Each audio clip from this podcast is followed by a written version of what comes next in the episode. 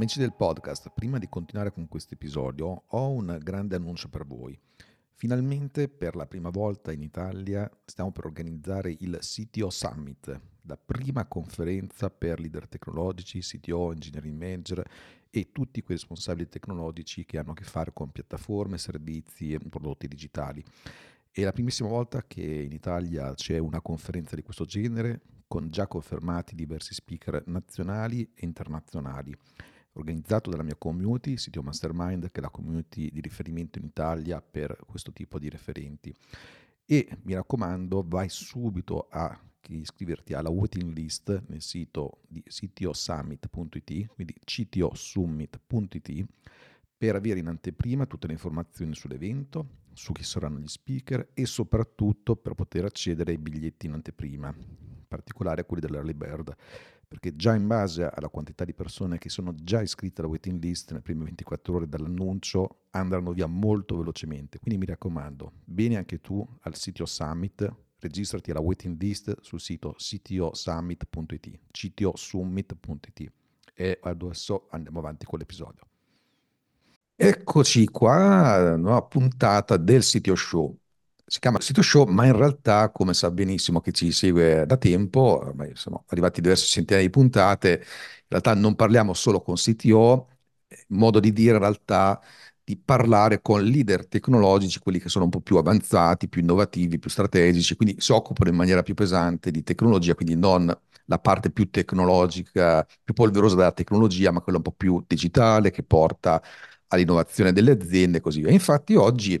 eh, qua come ospite proprio un CIO che è Renato Gilardetti, è CIO di Fedabo, una realtà interessante, e assieme a Renato andiamo a vedere alcuni aspetti che vanno proprio in questa direzione qui, cioè di capire fondamentalmente come essere proprio uno di quei leader tecnologici più innovativi, più avanzati eh, e non essere l'omino del computer come lo vedono tante aziende, diciamo così, eh, tipiche italiane. Quindi oggi parleremo proprio del tema del CIO come uomo azienda. E quindi intanto benvenuto Renato, è un piacere averti qua con me Grazie. e ti lascio lo spazio per eh, presentarti da solo.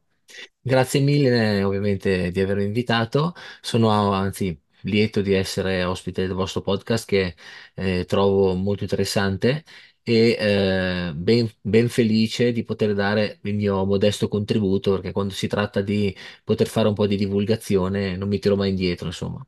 anche perché Ottimo. credo che sia un- faccia comodo, insomma, soprattutto eh, diciamo alle, i nuovi, quelli che vogliono avvicinarsi a questo, a questo ruolo, insomma, dare magari qualche Esatto, indicazione che, che va- che vada al di là del libro che possono aver letto all'università o, o il master che possono aver fatto. esatto. Eh, per quanto mi riguarda, io sì, in- sono CIO di Fedabo, eh, che è un'azienda, diciamo, di servizi a tutto tondo per l'ottimizzazione energetica, diciamo, delle aziende. Eh, noi ci occupiamo di eh, appunto accompagnare i clienti eh, nella, nella gestione de- de- da tutto tondo dell'energia, che è un, dis- è un- è un mondo molto co- complesso, nel senso va dall'acquisto dell'energia che oggi per grandi clienti, qui noi parliamo di clienti energivori, quindi che consumano veramente tanto, si acquista praticamente come tu bisogna immaginarsi una- la borsa, sostanzialmente la finanza, se ormai l'energia si compra così, quindi si fanno delle fissazioni, si, si- si- si segue il mercato, ci sono dei prodotti, quindi dall'acquisto. Successivamente poi alla contabilizzazione di quelli che sono i consumi così, fino a, diciamo, gli aspetti prettamente tecnici che sono quelli appunto di come ottimizzare, consumare meno, eventualmente produrre dell'energia in autonomia, energia verde. Poi ci sono tutti gli aspetti delle normative, perché insomma dietro questo mondo ci sono tantissime cose che riguardano aspetti legislativi. Insomma, questo è il mondo Fedavo, insomma, è una bella azienda, insomma, diciamo in Italia fra le principali che fa questo lavoro e eh, calcolate che sono un centinaio di persone, tu- tutti eh, sostanzialmente ingegneri, analisti quindi insomma è una realtà grande, insomma, che- della quale insomma, io faccio parte, co- con, con fierezza, insomma. E quello che posso dire in più è che, eh, tornando al ruolo specifico del CIO, eh, c'è una diversità nel lavorare fra aziende di servizi oppure aziende, insomma, che sono tipicamente produttrici. Io ho avuto esperienza anche in altre grandi aziende che ero proprio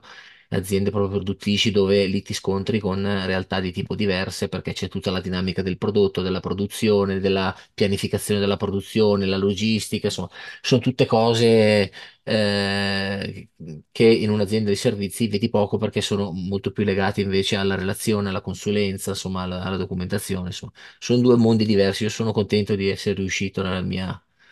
carriera, insomma, chiamiamola così, modestamente, a, a lavorare insomma più o meno per tutti questi tipi di realtà e a, a raccogliere insomma varie esperienze, insomma. Tanto ti posso dire questo. Io sono come tanti altri, insomma, credo di essere, di aver seguito il percorso di mille altre persone appassionate di informatica. Sono del 1970, quindi ho iniziato anche io quando è arrivata, quando sono arrivati i computer con il Commodore a fare le prime esperienze, quindi appassionatissimo. Sono passato attraverso le prime esperienze di programmazione, i sistemi operativi, insomma, i videogiochi, perché eh, bisogna dirlo perché anche quelli insomma sono stati la leva. E dopodiché ovviamente dopo il liceo sono andato all'università mi sono iscritto in ingegneria e dopo un paio di anni di ingegneria informatica mi sono poi trasferito a scienza dell'informazione perché non si faceva abbastanza informatica secondo me secondo me aveva, aveva anche un nome eh, che è molto attuale, scienza dell'informazione, perché oggi l'informatica secondo me è veramente quella cosa lì, cioè gestire le informazioni quando lo fai a livello manageriale. E quindi poi niente, ho finito l'università, a suo tempo si faceva ancora il militare e ho avuto la fortuna, fra virgolette, militare di fare lo sviluppatore, pensate, ho fatto lo sviluppatore al distretto però, militare di Brescia dove abbiamo sviluppato un software che gestiva tutte le visite di leva, insomma, già- già avevo già cominciato, è stato anche divertente. E dopo niente, dopo, insomma, dopo militare ho iniziato a lavorare, nel 94-95 arrivava internet, c'è stato il grande mondo, sai, di internet. Io per tanti anni ho lavorato nel networking, eh, sono impegnato su quel lato e poi insomma pian pianino eh, mi sono spostato, insomma, maturando esperienze, cominciando a lavorare per aziende sempre più grandi, mi sono insomma poi spostato fino a raggiungere questo ruolo che spero oggi di, anche se non si finisce mai di imparare, eh. Questo, lo devo- questo ah, bisogna poi nel settore nostro l'apprendimento è Esatto. per forza continuo, anzi, non è un caso se esistono cose come la cosiddetta no, sindrome da impostore, perché è impossibile essere aggiornati su tutto, Sì, quindi a, a c'è maggior ragione, a maggior ragione quando si occupa questo ruolo perché eh, tu sai bene che a un certo punto si fa, si, si trasla insomma dall'operatività pura, quindi dove praticamente sei sul campo tutto il giorno a risolvere problematiche, a tu- tutto un altro tipo di strategia legata, insomma, manageriale che, che è più legata all'andamento aziendale e che quindi insomma non ti consente di essere sempre proprio preciso, di essere sempre puntuale sull'ultima novità del mercato, insomma Ovviamente poi uno autonomamente, secondo me, dovrebbe sempre aggiornarsi, però ormai l'informatica è diventata un, un mondo talmente vasto che bisogna fare delle scelte. Quando ho iniziato io era l'informatica, adesso eh, uno deve scegliere, insomma, perché sono talmente tanti i settori che uno deve un attimino. Io, forse secondo me quelli della mia generazione hanno avuto la fortuna di toccare un po' tutto perché stava nascendo, ma oggi secondo me uno che si avvicina deve fare delle scelte, secondo me. Vero, vero. Sì, cioè, ma infatti noi che siamo nati no, con il Commodore, eccetera, Sì, abbiamo visto un mondo anche molto pionieristico, molto diverso, sia ovviamente come economia, come società, eccetera, ma anche a livello tecnico era tutt'altro mondo. Bello molto perché proprio era pionieristico, quindi no, il fatto che anche tu stesso, no, in anni 94 in poi, insomma, hai lavorato molto sulle reti, ecco, era proprio un momento di costruzione gigantesco, mi ricordo che sì, insomma, si facevano tante belle cose, però poi dopo veramente la tecnologia è esplosa tantissimo. Eh, oggi, come hai sì, detto tu, è estremamente anche multidisciplinare, molto orientata sempre di più anche all'informazione in, in tutte le sue sfaccettature. E questo qui, eh, come giustamente hai detto tu, a un certo punto portano anche a fare delle scelte sia in campo tecnologico in sé, no? Perché appunto è difficile poi eh, sapere tutto, ma poi anche proprio quando si fa il passaggio a un ruolo manageriale, effettivamente il concetto è quello che di tutto, no? Proprio come capire come passare dall'operatività a un approccio più strategico, perché chi si vuole avvicinare a questo mondo qui per la parte manageriale, no? Quindi i futuri CIO, CTO, eccetera, ecco, questo devono capirlo bene che è un passaggio molto importante, perché se se lo perdono poi rischiano di essere visti un po' come c'è all'inizio, come l'omino, quello de- che si occupa dei computer, che da una parte è un problema in generale di molte aziende, che tendono comunque a vedere la parte IT in questa chiave qui, ma un'altra parte è che proprio queste persone che in primis dovrebbero fare questo sforzo per elevarsi. Quindi infatti proprio ti volevo chiedere questo qui, no? Visto anche tutte queste belle esperienze che hai fatto, che le hai fatte su settori diversi, aziende produttive, di servizi, anche nell'esercito, e proprio capire con te, ma quali tipi di aziende sono quelle dove si può costruire questo tipo di, di approccio? Cioè c'è un'azienda un po' più giusta di altre per eh, portare avanti i propri Allora, obiettivi? se ti devo dare una risposta proprio netta, ti dico sì, nel senso Mm, esiste sempre l'azienda giusta o, tra virgolette, più giusta, nel senso che è ovvio che eh, l'azienda, diciamo, ideale per, per fare questo ruolo e farlo bene è un'azienda che innanzitutto ha la cultura dell'innovazione, perché è un'azienda ben predisposta, perché a parte che oggi è diventato quasi un obbligo, però ci sono ancora realtà dove non si sente tanto. E, e secondariamente è un'azienda che ha una strategia chiara, che ha degli obiettivi a medio e lungo termine, nel senso che da questo punto di vista eh, ti dà eh, materiale per poter fare bene il tuo lavoro. Eh, e, e poi ci vuole sempre comunque, bisogna, allora, premesso che bisogna sempre guadagnarselo perché non, è- non arriva mai tutto, mm, eh, che non ti cade tutto il cielo, però ovviamente ci deve essere un supporto, la leadership, una visione del reparto IT come partner strategico del, del proprio business, de- della propria vision, della propria mission. Eh, questa è una cosa che eh, ovviamente poi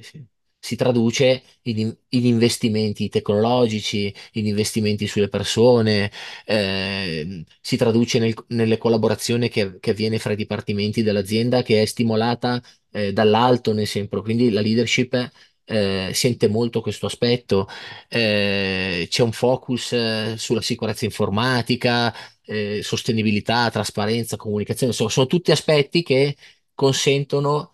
eh, di fare questo, di fare questo lavoro e di, e di riuscire a farlo bene e al tempo stesso l'azienda cresce e cresce anche comunque la professionalità della persona perché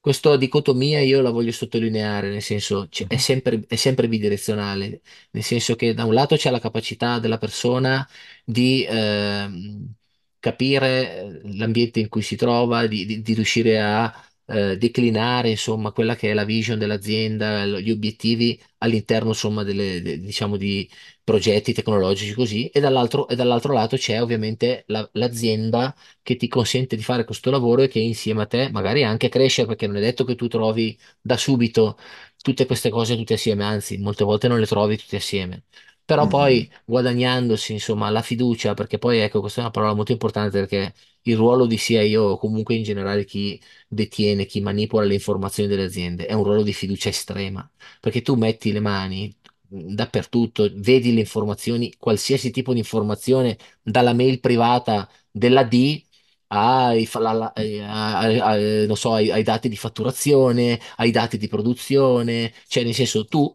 sei una persona che teoricamente ha in mano le informazioni, c'è il know-how mm, aziendale, se lo vuole tirare fuori, non solo, lo puoi anche spostare, modificare, ci sono i database, quindi insomma è veramente un ruolo di estrema fiducia, fiducia che bisogna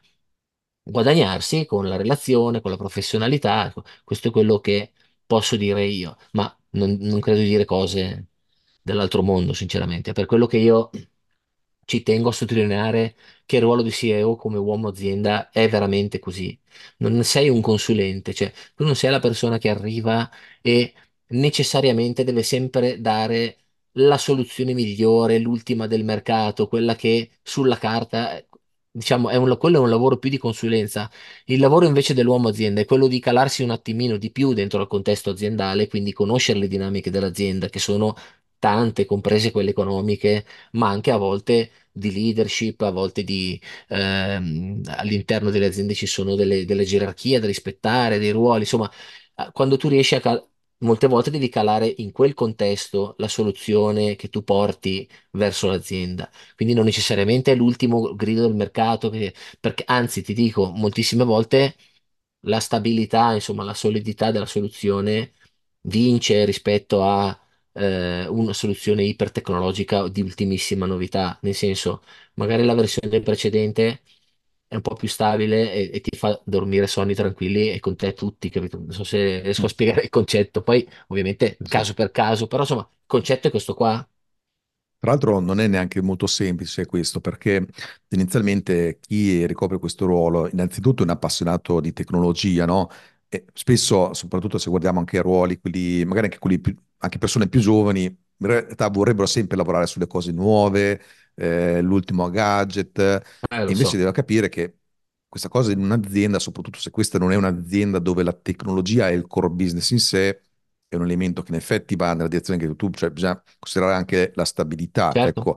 questo qui è un errore che potrebbero fare molti nuovi CIO o chi aspira insomma a diventarlo. È importante insomma avere questo, questa- questo racconto della tua esperienza perché in effetti molti questo non, non lo immaginano. Ecco, poi magari ci si scottano perché appunto fanno introduzione di tecnologia a ultimo grido, poi in realtà magari l'azienda si ferma e dopo... Beh, allora ecco, poi a seconda delle eh, strutture nelle quali ti trovi, più o meno grandi, eh, le soluzioni bisogna calarle in maniera graduale, insomma, facendo dei passi, ci sono i periodi di test, eh, ci sono, insomma, ci sono la- c'è la maniera di introdurre, insomma, soluzioni tecnologiche magari nuovissime, di testarle, diciamo così, diciamo, chiamiamola quasi una ricerca e sviluppo, anche se questa parola nel mondo nostro non- io non credo che si riesca quasi mai a fare, nel senso che tu comunque sei sempre sul campo a risolvere problematiche, a cercare di eh, distribuire soluzioni, insomma, che poi aiutino le persone a lavorare, quindi non è facile alcune volte, insomma, prettamente fare, eh, è una cosa, diciamo, più di, di ambito accademico, la propria, la vera e propria ricerca e sviluppo, insomma. Però, insomma, ci sono, secondo me, le modalità per riuscire a calare nei contesti aziendali soluzioni anche di ultimo grido, o comunque soluzioni che si vuole anche solo testare farlo in maniera graduale, con i rilasci, insomma, poi eh, c'è stato l'avvento negli ultimi dieci anni dei metodi agili, che ne hanno parlato tutti, che sostanzialmente, ehm, secondo me, a prescindere dalle metodologie che uno può più o meno conoscere, applicarle, insomma, sono anche carine, però insomma... È un metodo molto anglosassone, calato nei contesti italiani, eh, sostanzialmente secondo me eh, io le utilizzo, però si traducono in sostanzialmente cercare di scomporre il- i progetti in, in, in- in sottoprogetti e cercare di avere dei rilasci continui, sempre più, sempre più frequenti, coinvolgendo anche la committenza, chiamiamola così, perché in realtà il committente della rete di un'azienda è l'azienda, quindi coinvolgendola nei, nei mini- questi mini rilasci in maniera da riuscire ad arrivare, diciamo, dopo un periodo di lavoro, ad avere sostanzialmente uno- un semilavorato quasi finito. Capisci? Non- una volta succedeva che lavoravi per sei mesi a una soluzione, poi la calavi e, e succedeva un casino pazzesco perché c'erano mille cose che non andavano bene, dovevi mettere le mani dappertutto. Questo secondo me è stato- è stata una cosa positiva degli ultimi anni, insomma. È anche una, Sì. ed- e secondo me se uno è capace di prenderlo, se vuole studiarselo, impararselo, perché poi ne- negli ambienti, secondo me, nello specifico quelli degli sviluppatori, sono perfetti come, come metodi quando tu li applichi così. Invece applicati di più, insomma, alla governance IT, eh, deve essere più un approccio, come ti ho detto, insomma, eh, Mm. procedurale che ti consente di portare avanti per piccoli passi delle soluzioni, consentire quindi di fare le cose per gradi, non assumerti gr- rischi troppo alti e al tempo stesso ve- riuscire a fare vedere che ci sono dei piccoli stati di avanzamento che poi alla fine sono quelli che contano, perché poi eh, molte volte quando si, quando si portano avanti i progetti interni alle aziende, tu non sei direttamente collegato alla catena del valore dell'azienda, nel senso che non stai facendo un prodotto che loro domani mettono sul mercato e cominciano a venderlo e allora ti misurano perché ne vendiamo 200, abbiamo fatturato 400, questo è il risultato, non è così. È molto difficile a volte riuscire a quantificare perché il ragionamento che fanno le aziende tante volte è questo, il lavoro, cioè i, i so- i soldi che vengono investiti, il ritorno dell'investimento di queste cose, eh, come fai a quantificarlo? Perché non essendo direttamente collegato tu alla catena del valore. E quindi eh, questo, ad esempio, questo, questo tipo di metodologie ti aiuta perché poi pian pianino, ovviamente, quando tu cali nel in un contesto produttivo, in un contesto di servizi, insomma, una, una soluzione che fa risparmiare tempo alle persone, per esempio, eh, non so, eh, abbassa la percentuale d'errore del- dell'80% su un determinato un effort che prima magari era di un certo elevato, sei in grado anche tu di portare i tuoi argomenti, insomma, di far capire che, e poi ecco, eh, lì ritorna, si ritorna all'azienda, nel senso ovviamente dall'altra parte avere gli interlocutori adatti, ma io credo che oggi mm, ci sono tante aziende, insomma, pronte a questa cosa. Questa è un po' la Tu mia vedi, opinione. tu vedi qualche caratteristica esterna può fare intuire che effettivamente l'azienda è un po' come quella che dicevi tu, no? Quindi che ha un po' un approccio più innovativo. Allora, se dovessi fare un... eh, però ecco, mi devo proprio... fa- posso farci un discorso iperteorico, però insomma, Mm, diciamo che tendenzialmente le aziende, eh, ovviamente io parlo di medie piccole aziende che crescono, quindi non parliamo di aziende troppo piccole, insomma, ipotizziamo delle aziende che dai 50 dipendenti in su sì, almeno, eh, a un certo punto necessariamente devono fare un salto, nel senso crescendo, diventando più grandi, normalmente passano da quella che è la realtà, fra virgolette, padronale, quella del- dell'imprenditore, a una realtà manageriale. Questo secondo me già è un bel livello, cioè quando tu, quando tu vedi queste, quando tu vedi nelle aziende che ci sono dei ruoli manageriali ben distribuiti, eh, hanno, mh, nel senso, hanno adottato dei processi, eh, il controllo di gestione, ad esempio, che questo, mm, questo serve a questo, nel senso, hanno, all'interno hanno dei settori ben eh, strutturati, c'è il controllo di gestione, poi hanno i loro, nel senso, hanno all'interno dell'azienda sono settorializzati bene, c'è un bel discorso, insomma, di eh, distribuzione di compiti. eh, allora già secondo me lì si può vedere che insomma ci- si stanno facendo dei passi per andare in una direzione, diciamo, di azienda classica strutturata. Allora mm, lì secondo me c'è il pane per lavorare. Nel senso, perché è ovvio che se, se, mh, siamo tutti, cioè se, se si lavora in, in una struttura dove più o meno tutti sono allo stesso, nel senso c'è un'amalgama di persone che mh, indistinta, che fa benissimo il, il suo lavoro, ci mm, mancherebbe, però non c'è questa struttura, è difficile da lì andare a fare, cioè andare a fare del lavoro che ha a che fare sull'ottimizzazione, sulla gestione delle informazioni, sugli analytics, perché ancora non è sorta all'interno dell'azienda l'esigenza di averli. mm, Quindi tu lì hai due, hai due, secondo me, possibilità. Puoi, puoi scommettere su te stesso su, e su questa azienda, e su questa realtà e cercare di crescere insieme a lei, o alternativamente eh, fai delle valutazioni, nel senso, è ovvio che le aziende sopra una certa dimensione sono necessariamente strutturate. E poi concludo, eh, il management, diciamo, il, il board, il CDA, insomma, le persone che poi alla fine il CIO, gli interlocutori sono di altissimo livello. Questa è un'altra cosa da sottolineare, nel senso che quando una persona pensa di passare, cioè, da, da- da un ruolo operativo, quindi fa parte, non so, fa, fa qualche cosa in un'azienda che è prettamente operativa, a questo ruolo, c'è un grosso, c'è un grosso gap da colmare legato alla comunicazione con le persone con cui ti troverai a parlare, perché non è più la stessa cosa quando devi portare ogni sei mesi dei report a un CDA che ti ascolta e che ha dei precisi intenti, nel senso le cose che tu gli racconti per lui si traducono in cose precise, non è la stessa cosa come parlare con il direttore del marketing che a lui interessa un'altra cosa o con il direttore de- del personale, cioè queste qui sono cose che avvengono secondo me con l'esperienza sicuramente, ma io dico sempre che eh, dando per scontato che una persona che fa il nostro lavoro deve avere le, le- le basi, insomma, de- delle skill, delle basi tecniche, le ha per forza. Io do per scontato che ci siano, non, non mi metto neanche sul piano di chiedere a uno. Tu sai o non sai questa cosa? Non lo voglio neanche sapere. Ma anche perché oggi le informazioni, la tecnologia sono a disposizione, cioè chi, vuol- chi ha voglia di studiare trova tutto. Quello che non c'è, ovvero quello che bisogna acquisire, è proprio questo, nel senso,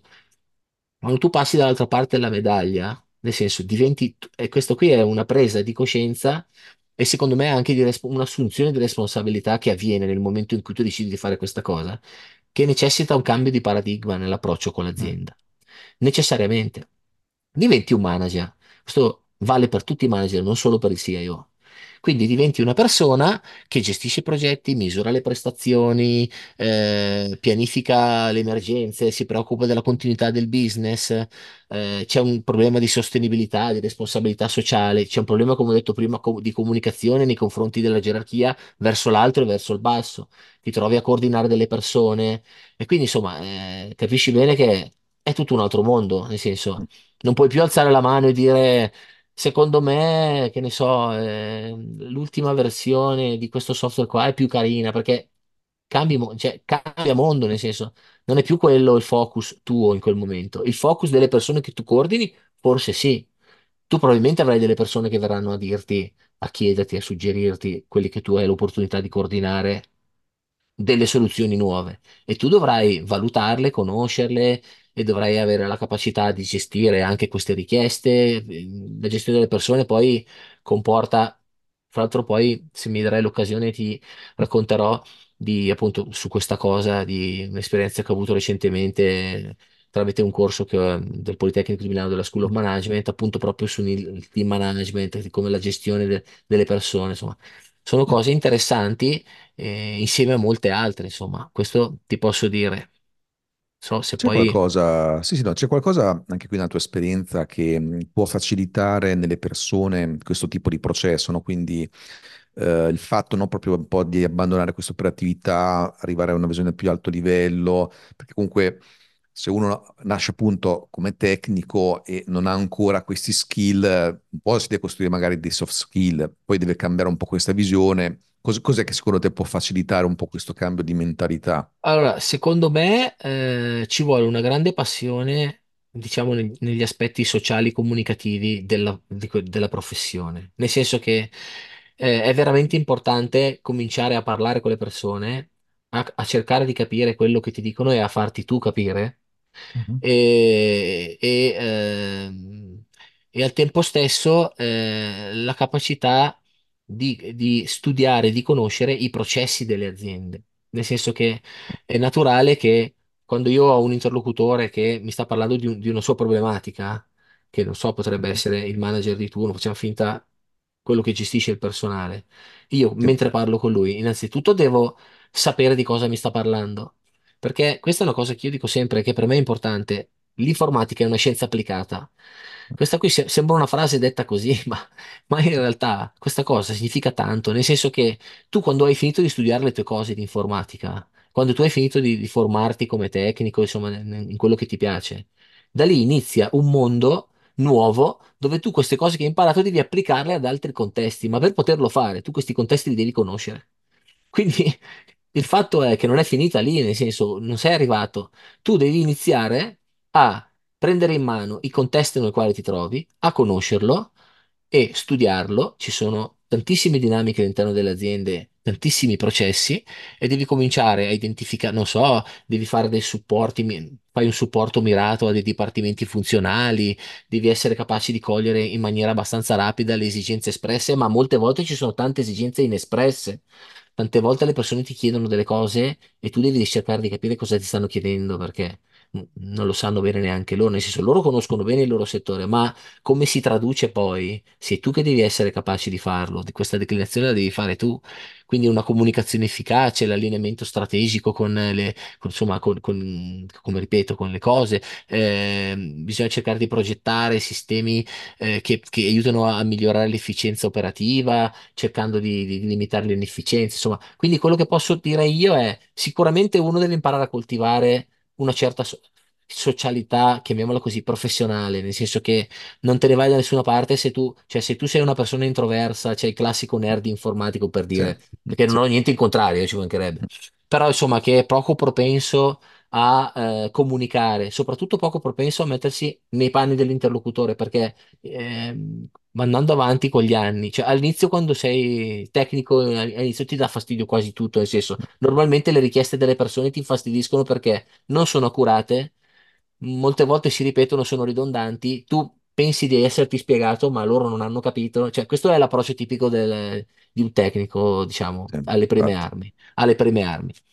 E dopo ti si ribalta tutto, nel senso, tu devi diventare la persona più paziente della Terra, perché tu quelle persone lì che tu hai davanti, tu le devi, eh, cioè, la- tu- il tuo ruolo è capirle. Mm, Cioè, non sono loro, loro ovviamente, a seconda delle persone con cui ti trovi a avere a che fare, trovi dei professionisti. Io ho imparato tantissimo da colleghi che mi hanno spiegato di cosa avevano bisogno, nel frattempo imparavo. mm, Però nel senso, tu devi capire che loro sono le persone che ti danno da lavorare, cioè sono la tua committenza. Quindi l'approccio cambia totalmente, si trasla. Quindi secondo me, se posso dare dei consigli, è cercate di mettervi nei, nel senso di capire che c'è un aspetto comunicativo importante, c'è un aspetto di studio e di comprensione delle dinamiche aziendali e eh, al tempo stesso una forma di socialità che bisogna cercare di, io lo chiamo socialità, però ecco insomma una, una- una propensione nei confronti del- mm. de- delle- dell'esterno, dell'esterno a te, importante se vuoi fare questo ruolo, oltre che ov- ovviamente capacità organizzative, però quelle lì secondo me si possono imparare. Mm. sono più facili da imparare, nel senso che eh, se tu devi capire come fare un budget,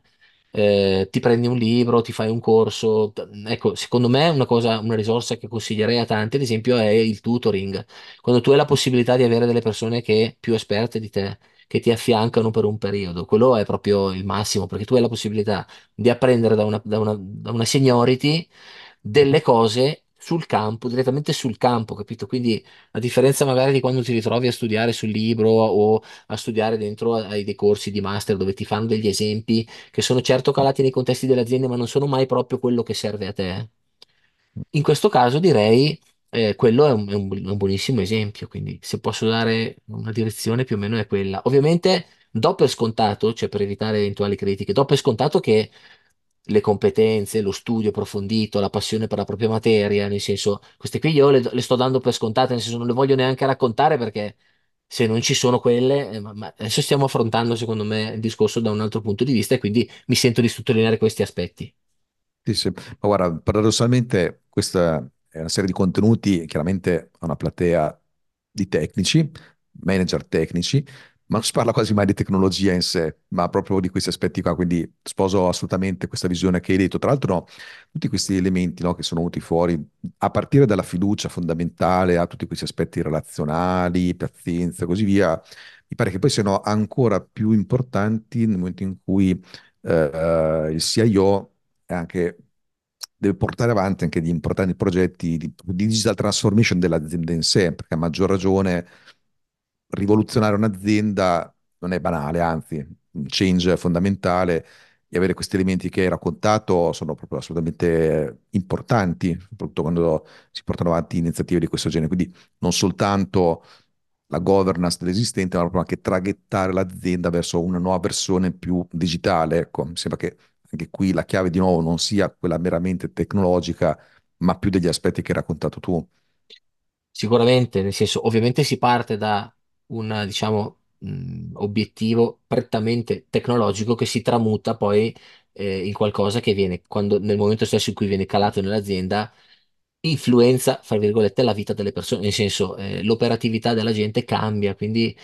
ti ritrovi a, fra virgolette, vendere all'interno dell'azienda stessa il progetto. E eh, certo ha molto a che fare con la psicologia della persona, però Mm, partendo dall'alto, nel senso si comincia dall'alto questo lavoro e poi quando viene calato giù, eh, ovviamente a, a volte capita anche, tantissime volte progetti di una bontà tecnologica estrema sono falliti perché poi non si è riusciti a calarli, ad adeguarli, a declinarli nel contesto, insomma, anche in, anche in questa cosa secondo me bisogna essere bravi. E, e comunque non si chiude nel ruolo del CEO questa cosa, eh. Ovviamente sono coinvolte altre figure aziendali, cioè sì, questo bisogna dirlo, nel senso, eh, e lì ritorna la, la capacità, insomma, diciamo,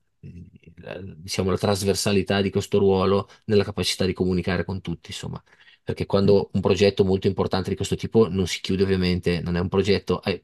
non si può dire che sia un progetto IT, nel senso, è un progetto che è trasversale, che coinvolge tutte le aziende, nel quale l'IT ovviamente se si parla di innovazione tecnologica la fa da driver, però mm. fondamentalmente poi sono coinvolti tutti, nel senso, cioè questo è molto Esatto, quindi importante. No, infatti, quindi a maggior ragione poi dopo sono importanti quegli aspetti proprio di comunicazione, di, di socializzazione, di intorno. Tra l'altro, infatti, anche su questo ti devo chiedere, eh, prendendo un po', no, un, un po' un, un caso di studio applicato alla realtà, no, anche l'azienda dove lavori oggi, se hai qualche aneddoto da raccontare, qualche cosa che, che vuoi Ma allora, trasmettere anche guarda, qui. Ti posso dire due cose, allora, entro un attimino nel contesto. Mm, l'azienda per cui lavoro io, eh, ha fatto un po' di anni fa una scelta che poteva sembrare in controtendenza, è stata quella di passare dall'outsourcing completo di soluzioni software a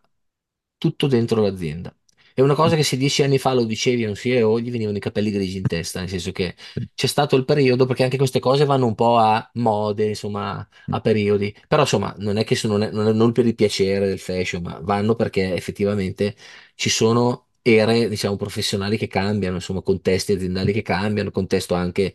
eh, diciamo, economico italiano, insomma, sono tanti aspetti. Però ecco, eh, quindi lì è stata una bella scommessa, nel senso che eh, la Fedabo è un'azienda che, ad eccezione proprio del gestionale amministrativo, che non consiglierei a nessuno di svilupparsi in casa, No. o o ad esempio di un, eh, non so, eh,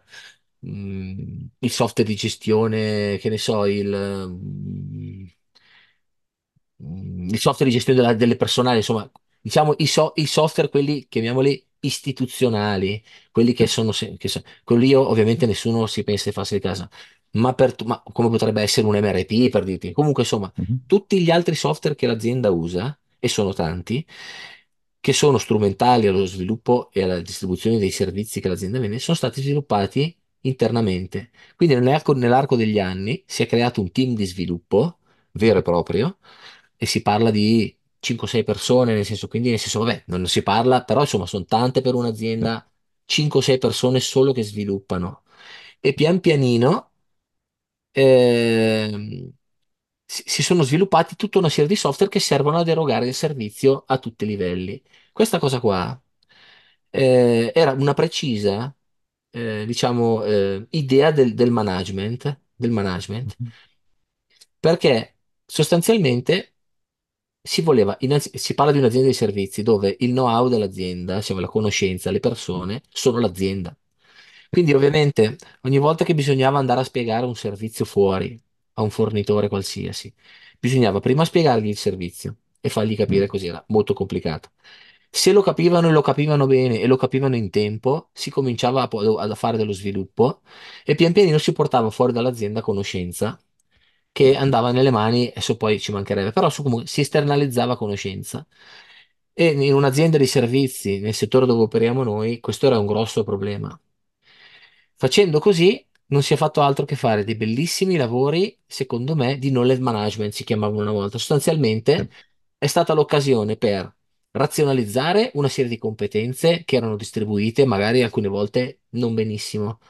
e al tempo stesso metterle tutte dentro dei tool di sviluppo, dei tool interni, che sostanzialmente adesso consentono alla Fedavo di lavorare in maniera totalmente autonoma rispetto a un eventuale fornitore, prima cosa Mhm. Avere la proprietà dei propri sorgenti, avere la proprietà dei propri software, avere conservato internamente la propria- il proprio know-how e le proprie capacità, quindi senza averlo distribuito fuori, ottimizzato i servizi, eh, ridotto le percentuali di errore al minimo. Aspetti molto importanti in un'azienda di, in un'azienda di servizi sono la formazione, perché oggi, al giorno d'oggi, ragazzi, il turnover è elevatissimo e ogni volta che vanno e vengono le persone, qui bisogna ricostruire da capo professionisti nuovi, perché nessuno arriva e sa le cose. Quindi questi tool che, che già dentro di sé hanno la conoscenza dell'azienda,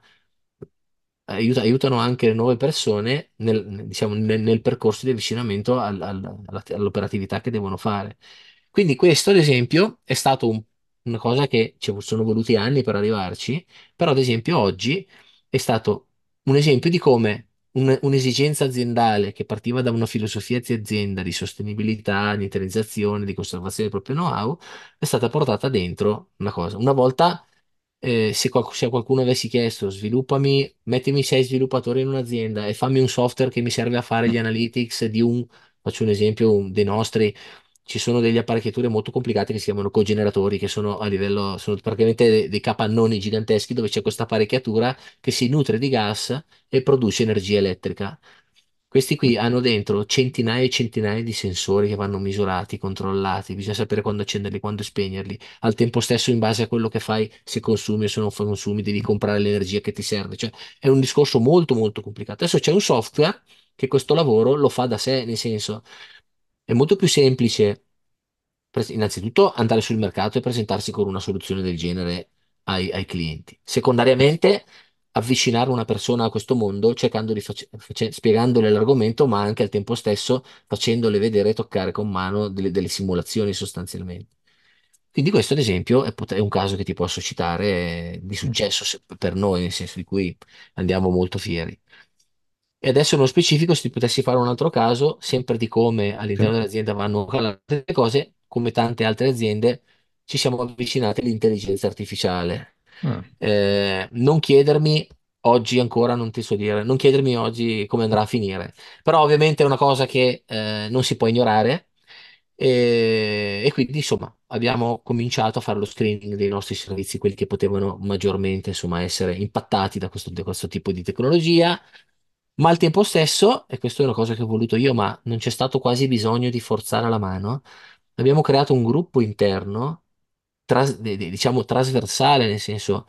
che- che non è solo IT, che attraversa tutti i reparti dell'azienda, per come affrontare questa transizione. perché sarà una transizione molto importante se si guardano, non so, leggevo recentemente una delle ultime ricerche che hanno buttato fuori, si parla di risparmio di, di ore, di orari- di ore lavorative del, del 70% su, diciamo, su, su processi magari ripetitivi che sono per gli stessi. Cioè, qui al, te- al tempo stesso, cioè, insieme a questo beneficio, arriva il fatto che comunque avrai una serie di persone che prima lavoravano al 100% e dopo al 20%. Quindi sono persone che vanno accompagnate, che vanno eh, formate, c'è una riqualificazione della figura, cioè nel senso, ovviamente ness- nessuna azienda con un minimo di raziocinio e che guarda la sostenibilità si immagina di prendere le persone e accantonarle perché sono state sostituite da una tecnologia, ma è un problema. Quindi, per esempio, adesso noi ab- abbiamo dei, dei team in- interdisciplinari che affrontano non solo dal punto di vista prettamente operativo, insomma, analitico la cosa, ma anche da un punto di vista, diciamo, di, di- a- quasi psicologico, nel senso di come l'impatto di questa tecnologia avrà sull'azienda. È una preoccupazione che è stata sollecitata da me, però Mm. poi che ha, che ha- che ha ovviamente compreso tutti, insomma. Secondo me queste, un CIO sono cose che po- dovrebbe pensarci, nel senso, quindi come la gestione delle informazioni, perché le informazioni ce ne sono tantissime all'interno delle aziende, fin troppe. Le informazioni generano altre informazioni, quindi la gestione dell'informazione e di come questa informazione viene distribuita e, e gestita all'interno dell'azienda è una cosa che mio, nel mio caso è il mio cruccio. Poi magari io sono uno che ho questa, perché poi ognuno ha le proprie, sai, ci sono persone, ognuno ha le proprie peculiarità. Per me questo è molto importante. E quindi questo è un altro esempio di cui ti sto dicendo, di come stiamo cercando di calare all'interno dell'azienda, eh, quindi in una maniera non prettamente tecnologica, ma anche, diciamo, un punto di vista, diciamo, anche, diciamo, strutturale, la- la- l'adesione a una nuova tecnologia. E poi vedremo dove ci porterà. Ovviamente è una cosa che non si può far finta che non esista, insomma. Eh, Eh, immagino. beh, direi che sono entrambi infatti degli esempi veramente belli che proprio danno anche l'idea no, di quell'approccio innovativo di cui si parlava, perché effettivamente no, aziende che investono in reparto di software engineering e adesso anche proprio a studiare anche tematiche di intelligenza artificiale, ecco, considerando quanto sono polverose tipicamente le aziende italiane sotto questi punti di vista, ecco, questo dà proprio l'idea di quali tipi di esempio di direzioni un moderno CIO dovrebbe intraprendere assolutamente, quindi anche le motivazioni che hai detto sono tutte molto, molto interessanti. Tra l'altro, prima a un certo punto no, hai citato eh, il discorso del, del Politecnico, no? quindi anche il tutoring, eccetera. Ti volevo chiedere, no, visto che siamo arrivati nella parte in cui di solito chiedo ai miei ospiti quali risorse da consigliare, se volevi fare qualche approfondimento in materia riguardo, così eh, Sì, approfondiamo allora, eh, allora, faccio un, un piccolo excursus, eh, mi, mi sposto leggermente per dire che la Mm, formazione, mi viene in mente, la formazione è molto importante, bisogna, Sì, ma non solo per se stessi, bisogna anche distribuirla. Eh, mh, io mi preoccupo spesso delle, delle mie persone, noi siamo 7-8 persone, insomma, nella MIT. Spesso mh, tutti gli anni abbiamo un piano di formazione, ma l'ho sempre fatto, insomma, perché la formazione aiuta le persone, dà nuove, dà nuove visioni, eh, le aiuta a non, a non chiudersi dentro al proprio ruolo esclusivamente, quindi nel senso eh, è trasversale, quindi insomma la formazione è molto importante. E quindi all'interno di questo contesto, eh, recentemente, ad esempio, io l'ho fatto, abbiamo seguito un corso interessante della School of. Management del Politecnico di Milano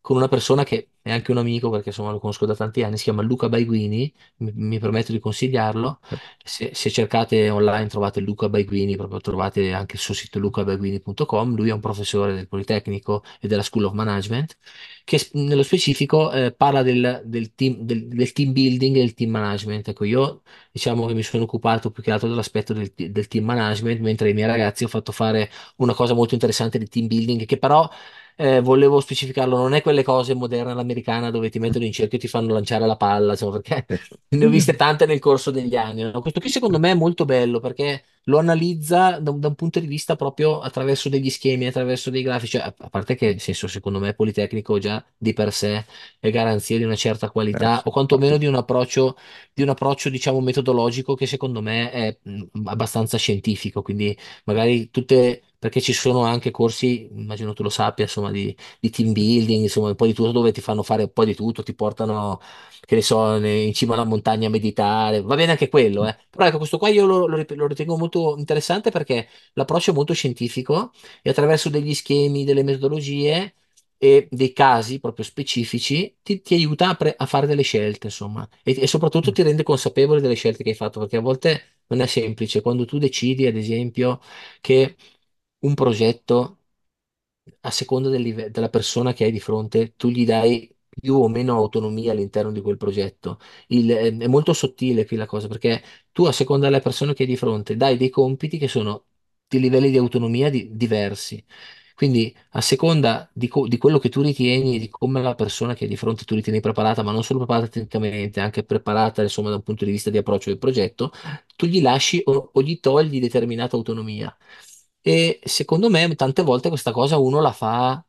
a, a naso, nel senso la fa a sensazione in base alla propria esperienza, che va benissimo, però in più, secondo me, qui ci sono degli strumenti che possono aiutare le persone, magari alle prime armi, che non, so- non sanno bene come fare, a, a farsi delle idee, a fare delle prove. Poi ecco, ricordiamoci che nessuno è nato imparato, fra virgolette, nel senso, bisogna- le cose bisogna provarle. eh, l'onestà intellettuale è alla base di queste cose, nel senso che tu sarai anche CEO, però nel senso non è che sei immune ad errori. Tu sei una persona che cerca di far funzionare le cose, che ha un'eredità, un bagaglio culturale di un certo tipo, che delle- è riuscito nel- nell'arco del tempo a costruirsi delle relazioni che sono importanti perché nei confronti, ad esempio, del reparto IT, tu sei l'interfaccia verso l'esterno, cioè verso l'azienda, verso la proprietà, nel senso, tu sei loro- la loro diga, no? Nel senso, quindi, nel senso, hai delle responsabilità, però questo non significa che a volte può capitare che eh, ad esempio, innanzitutto, una cosa che secondo me non bisognerebbe mai vergognarsi di fare, visto che i, ragazzi che coordini tante volte su determinati argomenti ne sanno più di te, perché alla fine succede così, soprattutto quando si parla di sviluppo, di cose es- estremamente tecniche, non avere assolutamente timore di farsi spiegare le cose quando serve e al tempo stesso, eh, secondo me, la persona si sente anche valorizzata, nel senso sente che tu hai voglia di ascoltarla eh, non è che lì solo a fare una cosa, cioè, per, per dirti, ti, ti ho dato una pillola di una cosa che mi è venuta in mente al volo adesso. Sì, no, questa qui è una bellissima raccomandazione, infatti invito chi ci sta seguendo proprio ad andare a vedere il sito che ha suggerito Renato perché è molto interessante, ho avuto modo anch'io insomma di vederlo dall'esterno, posso raccomandarlo anch'io, quindi una molto importante e abbiamo visto con Renato tante cose molto interessanti che ci vanno a spiegare quale dovrebbe essere l'approccio odierno di un CIO o di chi si vuole approcciare a questa materia e eh, quindi sono venuti fuori anche qui degli spunti molto interessanti. È stato bello vedere anche le casistiche reali anche in Fedabo. Quindi, eh, intanto, io, Renato, ti ringrazio mille per, per aver condiviso tutte queste informazioni, la tua esperienza. Poi vediamo se c'è anche qualche domanda tra i social, la community, eccetera. Poi magari te le giro così vediamo se dare anche un follow Volentieri, up. volentieri. Perfetto. Ecco, non ho E toccato, scusa, sì, volutamente un prego. aspetto che è molto importante, che so- è quello degli economics. Ah, Ov- sì, sì, sì, eh, nel un senso, eh, mh, velocemente, io mi, mi limito solo a dire che questo è un aspetto che quando diventi CEO diventa quasi il tuo cruccio in Sì, alcuni casi. Eh, attenzione perché quando si comincia ad avere a che fare con eh, risultati in termini economici, eh, budget di investimento e eh, ritorno degli investimenti su delle cose, insomma, tu, ecco, soprattutto tutta l'interlocuzione che, che si, che si comincia ad avere verso i fornitori, che è un aspetto molto, molto importante. Eh, lì è, è da curare, eh, Nel senso, adesso io non, non voglio entrare nel dettaglio, però ecco, diciamo che gli economics, come, e questo secondo me è un discorso che vale un po' per tutti i manager, per, per quel che riguarda il proprio settore, sono un aspetto che bisogna imparare a curare e a gestire molto bene, perché quando, ripeto, si va a parlare con un board, si va a parlare con un CDA, loro, eh, a prescindere dalla bontà del progetto che ti ho portato, poi alla fine mettono tutto su carta e fanno 1 più 1 uguale 2. E quindi, nel senso, tu in, in un certo senso devi essere bravo da questo punto di vista con i conti a farli ritornare. Cioè, mi- dico- lo vero. dico adesso, sto sto molto superficiale, però ecco, ricordatevi che l'aspetto degli economics è importante. E è importante perché poi sottolineo di nuovo e finisco la fiducia. Perché quando le aziende ti mettono nelle mani grandi pacchetti di denaro, perché io tante volte sento le persone che si lamentano, i miei colleghi, perché non gliene danno abbastanza. È vero, nel senso, è sempre una battaglia, nel senso, eh, tutti gli anni la battaglia del budget ce l'abbiamo tutti, nel senso che quando si tratta di investire, faccio un esempio, che è classica frase che ho sentito milioni di volte nella mia carriera, se devi comprare un macchinario nuovo, lo fai subito, se devi investire, che ne so, eh, nell'ultima versione o release del software o in un'altra, eh, diciamo, risorsa umana per, per l'IT, e vabbè, pensiamo, è sempre così. Ricor- Eh, no, è la classica che lo sento tantissime volte, no? Sì, sì, Soprattutto sì, quando si infatti. parla, soprattutto quando si parla di sicurezza, perché oggi, ragazzi, non l'ho detto, ma la sicurezza, ragazzi, attenzione perché gli investimenti sono altissimi, è un, è un mondo dove internalizzare è difficilissimo perché è diventato talmente vasto che, nel senso, non è che c'hai in casa gli hacker, eh, nel senso, non è che hai in casa dei, dei- dei super mega esperti di sicurezza, che ce ne vorrebbero 4-5 per ogni azienda per scampare veramente essere sicuri, che poi non lo sei mai sicuro. Quindi, nel senso, business continuity e sicurezza oggi, ragazzi, sono cose molto importanti e le aziende hanno sempre la manina corta. E tu ti senti, sei, sei, sei molto preoccupato perché se succede qualcosa poi alla fine vengono da te.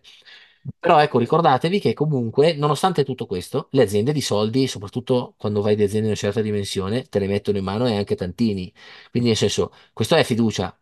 Nel senso, l'uomo azienda, quest- questa cosa qua, la vede come un atto di fiducia, non la vede come me ne hanno dato poco, nel senso, è un atto di responsabilità. Loro ti mettono in mano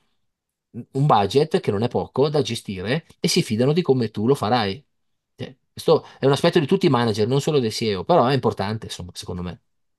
Sì, sì, molto, tra l'altro poi in particolare anche in ambito IT digitale, questo qui poi ha anche degli aspetti anche un po' più insidiosi, tipo che ne so, le cloud financial operations, dove magari